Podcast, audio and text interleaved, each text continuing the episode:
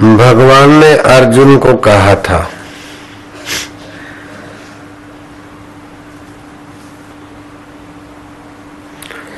कि मैं तुम्हें ये पाशुपत अस्त्र देता हूँ। ये मेरा हथियार देता हूँ। ये तुझे चलाना नहीं पड़ेगा, अपने पास ही रख तो तेरा विजय हो जाएगा। हथियार तो देता हूँ, लेकिन हथियार अपने पास रखने मात्र से तो शत्रु, शत्रुओं को भारी पड़ जाएगा। तेरा विजय हो जाएगा। ऐसे ही सत्संग रूपी हथियार साथ में रखे। ये पाशुपत अस्त्र। तो जो बार बार फिसल जाते, विकारों में गिर जाते, दुख में पड़ जाते, न चाहते हुए भी कर बैठते हैं, इन सभी शत्रुओं पर आप भारी पड़ेंगे। जानामी धर्मम न च में प्रवृत्ति, हम धर्म तो जानते हैं कि क्या ठीक है, लेकिन उसमें चल नहीं पाते। जानामी अधर्मम अधर्म को जानते कि पाप है, अधर्म है, अधर्म का फल दुख होगा। अभी नहीं तो कभी। लेकिन फिर भी रुक नहीं पाते। तो ये विकार हमको घसीट के ले जाते हैं। चाहते हैं कि ये हो जाएगा, वो हो जाएगा, शादी हो जाएगी, बच्चे हो जाएँगे, आखिर क्या? समय खराब होगा, जिम्मेदारियाँ बढ़ेगी, वासनाएँ बढ़ेगी, होगा। पहले ईश्वर को पाले, चाहते, लेकिन नहीं कर पाते हमारे में विकार है। विकार भोग ले। विकार भोग लेने से अगर विकार मिटते हो तो करोड़ों जन्मों से विकार भोग रहे हो। कौन सी योनि में पति पत्नी का व्यवहार नहीं किया होगा? कौन सी योनि में आप बच्चे नहीं बने होंगे, बाप नहीं बने होंगे, माँ नहीं बने होंगे? अगर सांप सांप की योनि में गए होंगे तो आप सांप के बच्चे भी बने होंगे और सांप के बाप भी बने होंगे। सांप की माँ भी बने होंगे। मुर्गे की योनि में गए तो मुर्गे के बाप भी बने होंगे और माँ भी बने होंगे और कुछ भी बने होंगे। तो विकार भोग लेने से तो विकारों का प्रभाव और गहरा उतरता है। चलो, अब युद्ध में जाते, शत्रुओं को मार लो, उनकी इच्छा पूरी कर लो, जान छूटे। तो आप अमर नहीं हो जाएँगे, आप तो मरते ही रहेंगे, हर योनि में से कमज़ोर बनते रहेंगे। तो बात रही कि पाशुपत अस्त्र। शिव जी का दिया हुआ है अर्जुन तो चलाना, तुझे चलाना नहीं पड़ेगा। ऐसे ही तू शत्रुओं को भारी पड़ेगा और तेरा विजय हो जाएगा। ऐसे सत्संग रूपी पाशुपत अस्त्र है, जो तुमको गिराने वाले विकार हैं, गिराने वाले, दबाने वाले रोग हैं। जैसे तुलसी की कंठी, खाली धारण करोगे तो कितने ही बैक्टीरिया तुम्हारे शरीर को जो तंग करते दूर ही रहेंगे, हावी नहीं होंगे, विफल हो जाएँगे। तुलसी का पौधा घर में लगता तो उसकी हवा से ही कितने रोग के कण दूर रहते हैं। ऐसी तुलसी का रस आदि लेने से या तुलसी का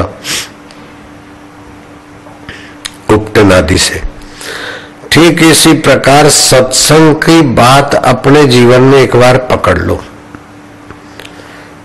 बहुत ऊँची बात है। और बड़ी सुगम है। और फ़ायदा बिल्कुल पक्का पक्का और पक्का है। बारह साल के व्रत, उपवास, पैदल यात्रा से भी इतना फ़ायदा शायद हो।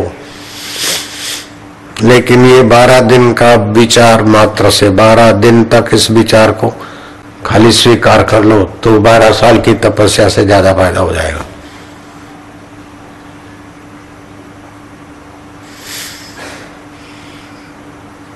क्या विचार धारण करना है? कि एक तत्व है जो सदा रहता है और दूसरा माया का हिस्सा है जो सदा बदलता रहता है। परमात्मा तत्व सदा रहता है और माया उसके इर्द गिर्द घूमने वाला तत्व है।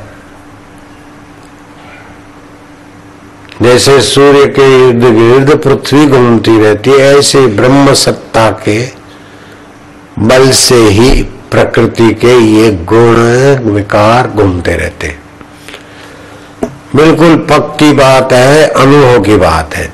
ये सभी लोगों के, नास्तिक आदमी के भी अनुभव की बात है। किसी भी धर्म को मानता हूँ, उसके सभी के अनुभव की बात है कि आप सदा क्रोधी नहीं रह सकते। क्रोध आता है, चला जाता है, बिल्कुल पक्की बात है। इसमें आपको संदेह है क्या? नहीं। आप सदा काम ही नहीं रहते। काम आता है, सेक्स की भावना आती है। बुद्धिमानी से विचार बदल के बच सकते अथवा गिर के भी।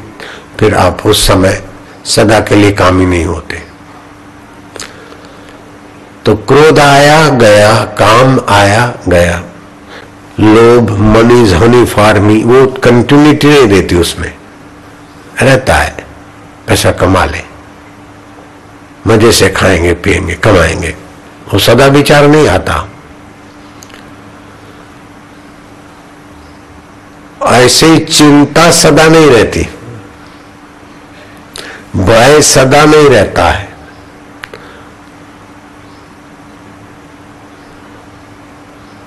लेकिन ये आता है, जाता है। तो है नहीं, आया तो पहले नहीं है ना। क्रोध के पहले क्रोध नहीं है, और क्रोध के बाद क्रोध नहीं है। लेकिन उसको जानने वाला पहले था, अब भी है, बाद में रहेगा। लोभ के पहले हम है, काम के पहले हम है, चिंता के पहले हम है, चिंता के बाद भी हम है। तो हम नित्य तत्व नारायण के मधुमय वंशज हुए। और ये प्रकृति के अंश आए और गए। बिल्कुल कि, किसी भी जाति उम्र मज़हब का हो बिल्कुल समझ में आ जाएगा। भय आया गया, गुस्सा आया गया, चिंता आई गई, क्रोध आया गया, लेकिन वो नित्य तत्व आया गया नहीं हुआ। जिसने क्रोध को जाना, उसी ने काम को जाना। जिसने काम को जाना, उसी ने लोभ को जाना। जिसने लोभ को जाना, उसी ने भय को जाना, और भय और चिंता भी उसी ने जानी। तो ये थोड़े थोड़े आए और गए, ये हुए अनित्य। और जानने वाला परमात्मा चैतन्य हुआ नित्य।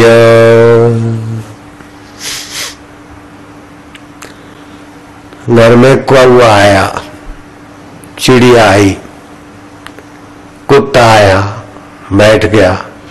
अरे कुतिया को भी लेके आया और अपने बाल बच्चे भी ले आया तो घर के मालिक नहीं हो गए। ऐसे ये विकार और चिंताएँ आई और थोड़ी देर बैठ गई। तो भी घर के मालिक नहीं हुए, घर का मालिक तो असंगो अयम पुरुष केवल निर्गुणश्च। हमारे घर का मालिक तो असंग आत्मा चैतन्य निर्विकार, नारायण है हरिओम ओम ओम ओम ओम ओम हम इनको महत्व देते, अपने में मानते अथवा इनके बिना नहीं चलेगा, महत्व देते तो इनमें बहते फिसलते, मार खाते। ऐसे ये सारे विकार वो भूमाफिया है और ये